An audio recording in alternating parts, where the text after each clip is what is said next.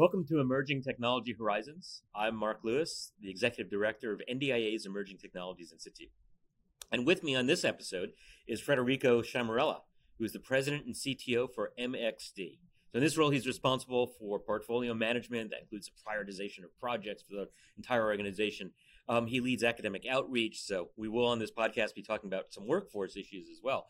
Um, and he also launched a program uh, about two years ago that was targeting emerging technology. So obviously a topic near to, near and dear to our audience's heart and near and dear to what we're doing at NDIA and the Emerging Technologies Institute. Um, prior to joining uh, his institute, uh, Federico served as the interim chair for mechanical engineering uh, at uh, Northern Illinois University's College of Engineering and Engineering Technology. Uh, did that for two years. Uh, was also director of the Advanced Research Materials and Manufacturing Laboratory with a particular focus on additive manufacturing. So also in a, an emerging technology. Um, you've been the PI on numerous grants. You had a, a, a you did an activity with NIST uh, on measurement science and additive manufacturing, um, and and also worked on rapid uh, process certification and, and, verification for high value added and low volume production. So very interesting indeed. Um, I'm also served as a competency area manager for the Laser Materials Processing Group in the Nas- National Laser Center at the Council for Scientific and Industrial Research in Pretoria, South Africa. So you have international experience as well. So Federico, thank you so much for joining us for this this this podcast. Um, let me start ask, by asking, could you could you tell us about your institute? What what do you, what do you do and how do you do it? Absolutely, thank you, uh, Mark, for having me. It's such an honor and pleasure. So yeah, we're MXD. That's manufacturing times digital. We like to say this is where innovative manufacturers go to forge their futures. Uh, so really, we're a public-private partnership. We're one of 16 of the innovation institutes uh, that was started under President Obama uh, with this initiative to create these national networks. And so our focus is specifically on digital manufacturing. So really, uh, the goal from design to future factory to supply chain, we uh, do a number of things. We actually provide funding uh, for research opportunities. We, we generally like to say we try to tackle problems that are too large for any one entity to solve alone. Um, and so uh, we have those projects. We do a tremendous amount in workforce uh, as well. And as the National uh, Center for uh, Digital Manufacturing, we also, a few years back, were designated by DoD as the National Center for Cybersecurity and Manufacturing. So cyber is a huge uh, deal to us as well because you can't really do digital without doing cyber. Um, so uh, really, we're a convener, right? Trying to bring together this ecosystem of U.S. manufacturers who are on this journey of digital manufacturing and trying to uh, raise the tide for all the manufacturers here. And that's really our mission: is to help U.S. manufacturers with their digital transformation and make sure we do that securely. And you know, here at ETI, we've done some work on digital engineering, digital transformation. Um, we recently did a white paper on on, on digital engineering uh, that was led by Jim Faist, former former one of my former Pentagon oh. colleagues. And and one of the things okay. the consensus just keeps coming back that it's one of the keys to improving acquisition, to delivering technologies more rapidly, more effectively, uh, improving sustainment. Um, so I you're you're you're obviously on a on a very very timely timely topic indeed. Um, t- could you tell us a little bit more about the work you're do- doing in digital transformation and specifically with the DoD? Yeah, so so really it, it encompasses all different levels, right? So as I mentioned, uh, looking at aspects from design. So we have project calls. Uh, actually, one that's uh, about to be down selected. This is a uh, called the AI Design Advisor. So how does a designer leverage AI to look down the supply chain? So as they're making decisions on a on a part, that they know what the ramifications might be uh, downstream, right? So that's going to be a very exciting project uh, coming around. Uh, we are currently doing quite a bit of work actually in supply chain. Um, so we've uh, historically funded about 12 projects over the kind of six, seven years of our lifetime, but we have two in particular right now that are extremely exciting. Uh, one is that's funded by uh, through the CARES Act. This is the Supply Chain Risk Alert 2, we call it, because we did a, a, first iteration through our own funding. And that was really nice because what that did was it helped um, people that had to make decisions on risks and provided information in a matter of minutes um, with regards to weather or transportation. Um, and this second one is really looking at now different sources of data, not just weather uh, risk, but transportation and logistics. Um, and we're now using an AI algorithm that can put all this information and kind of look at potential disruptions in the supply chain so they can um, detect these uh, uh, delays early on and really understand what they need to do. Um, and so that is actually um, ending up in May. And so we're really excited because this is actually using uh, off the shelf tools to come up with this. And um, shortly here, I think next week, I'm hosting a panel with the group that's running this project. Uh, very exciting um, to, to, to, to talk about that. I think it's on the 16th. Um, so those are just a couple of pieces, but then you know we're looking, as I mentioned, at cybersecurity. So we're actually looking uh, and supporting uh, DoD on a project where how do we develop the risk management framework for uh, allowing uh, them to connect printers to their network right now because it's pretty much they're standalone, right? Because that's the safest yeah. way to do it. So understanding what that is is is a very important part of it. So we've got our ecosystem um, tied into that. And then another interesting project that we're doing right now is standing up a marketplace. So um, we are looking at how uh, these small manufacturers, which serves a large part of the DoD, right? Um, I would say about 75% are, are 25 or less employees. Um, so they're de- definitely not going to have someone that's a cyber expert. So this marketplace allows you to do a lot of um, low cost assessments, and then it tells you where your gaps are. And this could be connected to CMMC, for example, if they need to do some uh, CMMC requirements. And so uh, it really walks you through that process. And we're now currently um, using some uh, entrance uh, to test out and right get all these things going. But uh, we'll have a launch here in the next uh, few months, I think in Q2. So we're really excited. So as you can see, we got a lot of different projects right now that are trying to address these critical issues, right? Cyber, supply chain, uh, design, uh, and decision making. So, so those are just some of the things. We actually have about, I want to say, 40 projects right now in execution from from all different aspects, including uh, the workforce. Outstanding, outstanding. Supply chain, of course, an extraordinarily timely subject. Um, it's something that, again, at NDIA, we've been focusing on uh, uh, specifically looking at the supply chain for emerging technologies. Um, one of the things that we, you know, obviously we found with with the pandemic, uh, we we we uh, we found we were surprised in some cases by vulnerabilities that we hadn't even anticipated.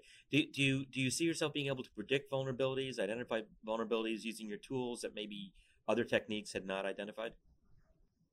Yeah, absolutely. No, and those are the things I think that we want to glean and learn from this current project that we're running, right? Um, because we actually have five pilot manufacturers that are testing out the tools. So we have Dow, we have Oshkosh, we have Lockheed, we have DLA, which is a large component that does a lot of different things. And then we actually have a small business, uh, Geobit, um, I believe that's her name, and they they are now all using this tool to understand effectively how it's working for them and identifying these risks in their different um, right supply chain. So it's really exciting to see where this is going to end up um, uh, with regards to uh, yeah, no, absolutely, absolutely.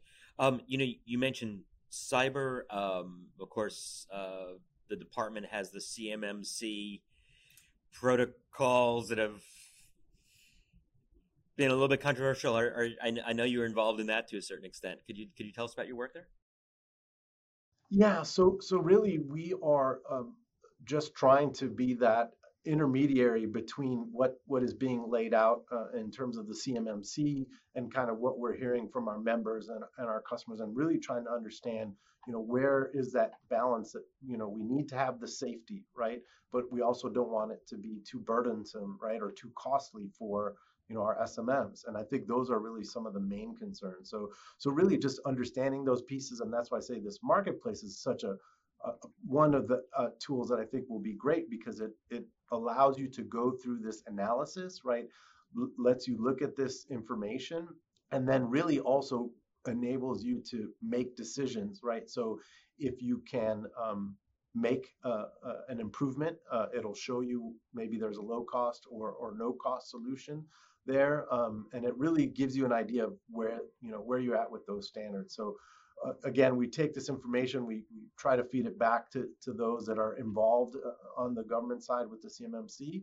Um, and then, as I said, as we are learning, we're going back and also trying to make companies understand that you know we have to have some some level right of security because you're secure is, you're strong as your weakest link right? So um, and you don't know where that can come from or how it can come right? These adversaries are looking at everything and anything. So so we're just trying to understand those pieces make those connection points um, and really provide things tools like this marketplace to help them uh, you know the manufacturers connect those right. dots. So in the department, of course, there was a big push for zero trust to try to uh, yes. address some of those some of those vulnerabilities, and still right. still a work in progress, I would say. But yeah.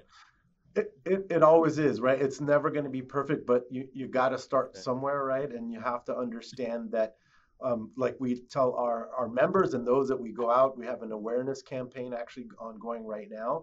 It's not a matter if you get hacked, but it's a matter of when you get hacked. So having that mentality and knowing how you're designing your systems for that in mind and, and really what are the pieces that you can do. Um, and I think the other point, uh, just to, to clarify, so one thing is to be compliant with say something like CMMC, but that doesn't guarantee your right, safety right, either, right. right? And and so making sure people understand compliance doesn't always equate to to safetyness. So it's it's understanding that we have to have some pieces in place so that you know everyone has a, a way to understand what level they're at or or what their capabilities are, but it doesn't always guarantee that that that you're going to be good to go either. So it's an ongoing process. It's a journey. Absolutely. We, you know, we would often argue that one of one of the hard lessons learned is that it's actually the insider threat that can be the the big yeah. the biggest threat that you face. So exactly. handling that. Uh, yeah, especially uh, even unintentionally, yeah. oh, right? Yeah. So it is uh, workforce, you know, awareness and training. So those are some of the pieces that we do.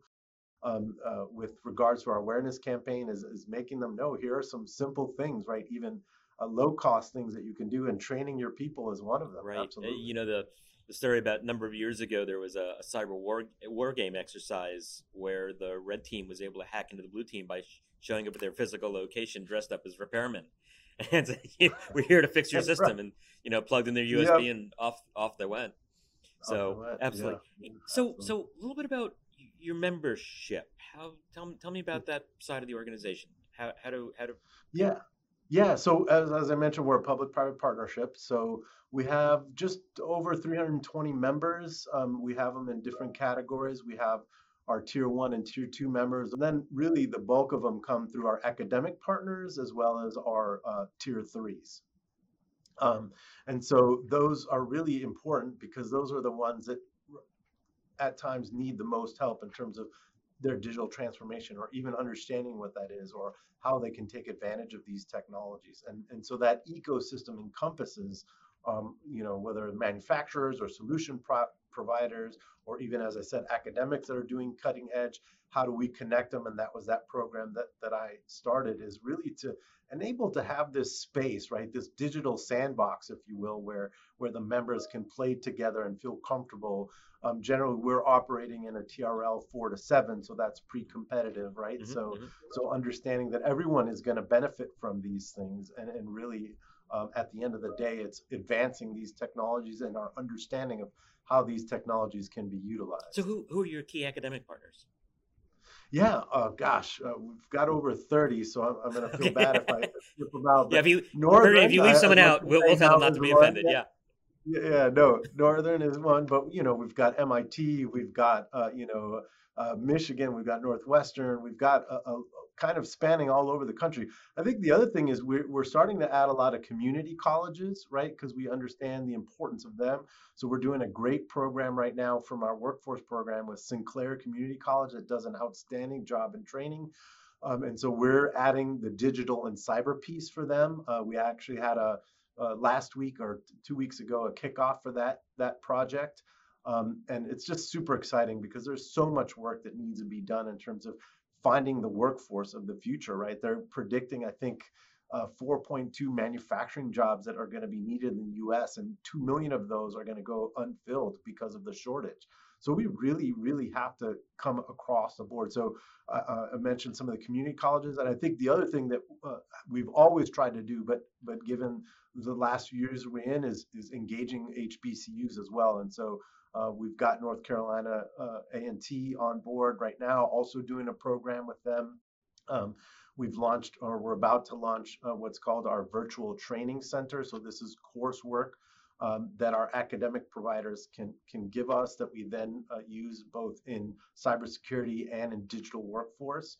Um, so that really enables um, you know these academics to reach out to a larger group of individuals. So some of will be a majority of it probably asynchronous, but there may be some coursework that that you know again depending on the time it could be synchronous.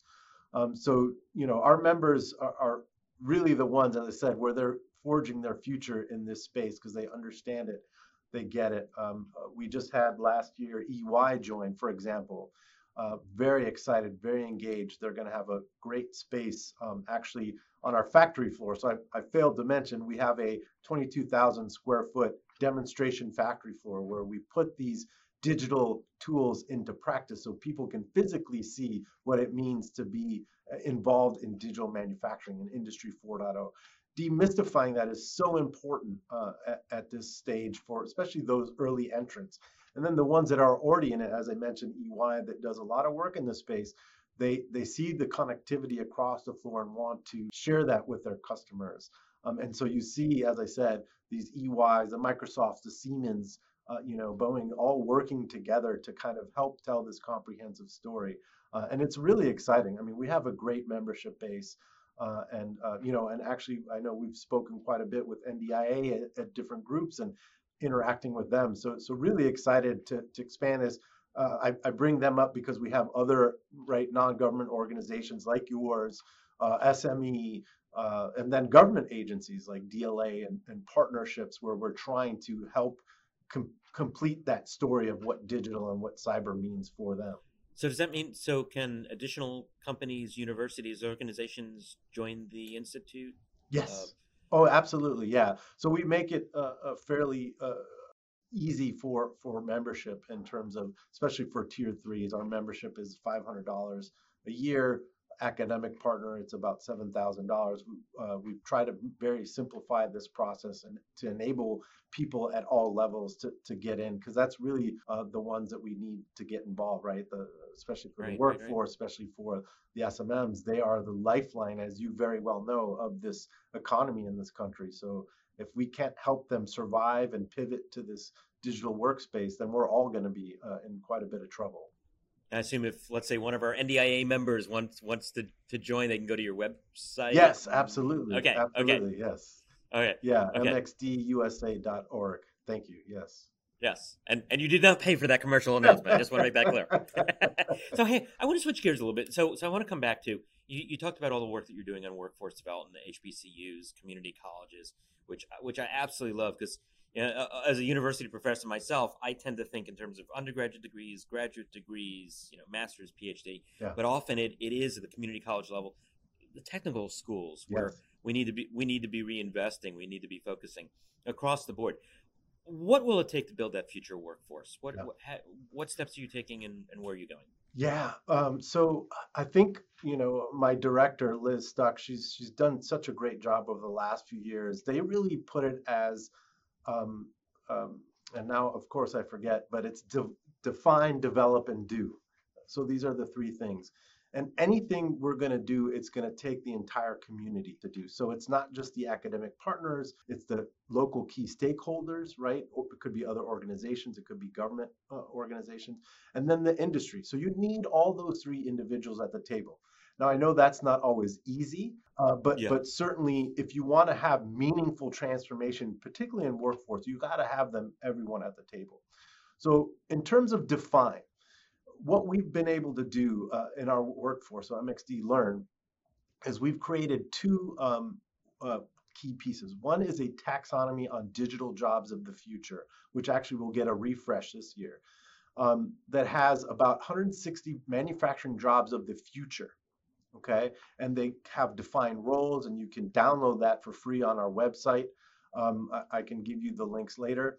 The other one that we just created was the hiring guide, and that's specifically on cybersecurity roles in manufacturing. And that we identified 247 roles in that space. And what's great about this is you have the definition. What are these jobs? What are the skill sets needed? Um, and what are the pathways to get there? Okay, so that's defined. Now we go to develop. So over the last few years, we've developed course content that now corresponds to some of those roles. Okay, so in partnership with UMBC, we developed the CIMOT program, so that's cybersecurity for manufacturing and operational technology. Um, it's actually uh, three modules, um, and at the end of that, you get actually a certificate that lets people know you have the skill sets that are needed for that particular role, which is critical uh, in manufacturing in terms of securing your OT, that operational technology. So many people are familiar with the IT side, but the physical hardware also needs to be secure, and there's a huge demand in that. So that's the develop part. So we've now developed these programs that people can take, and that's really where the do now comes in, where we've now enabled, as I mentioned, this virtual training center that we will launch that will have courses like CIMOT, that will have some digital design programs that we're doing with Drexel and other things, as I mentioned with Sinclair Community College. As we learn and get this content, we will now share that so people can do it, right? And really get to the heart. So it's understanding that if you have those pieces in place, it really enables everyone to be involved in that discussion. Um, we don't have it all solved, right? Because there are a lot of intricacies and, and messy pieces to that. But I think to your point, we as former professors need to look down and, and support all the things that are coming from the community colleges and other organizations that that do training. Uh, there's a great program in Tennessee called Pivot Tech, where two uh, young um, uh, men have established a program that are helping people literally pivot from traditional jobs to cyber or technology jobs. Um, uh, and they're a startup and they're doing great work. And so I think taking that community, taking that uh, the community colleges and all these things and putting them together really helps us potentially address these gaps because we have to look at non-traditional uh, people, you know, in terms of uh, thing, people that don't even know that opportunities exist in these spaces for for not just jobs but careers, right? That can be fulfilling. And uh, quite honestly, as I always would tell my students when I taught, uh, six-figure careers, right? Which you know, to them, young, right, right. Eh, that's a lot of money. That's transformational money. So um, I think those are the things that we think about uh, as it comes to MXD Learn and and what we're trying to do. And you mentioned outreach to the HBCUs to try to bring in some, uh, to, I guess, you know, yeah, diversify, diversify the base. We have to diversify the base because that's the only way you get true innovation right? Uh, we want people that that think and do things differently, do things creatively, uh, and and and the, the statistics show that uh, as you have a diverse workforce, uh, much as we do here at MXD. Uh, you know, Chandra, our CEO, a female, our SLT, uh, two thirds of our VPs are, are female. Uh, and you go down the board and you'll see quite a, a, diverse background. And I think that's why we've been so successful here at MXD as we're doing these things. We're not just saying this should be done, we're actually doing it as well. Mm-hmm, mm-hmm.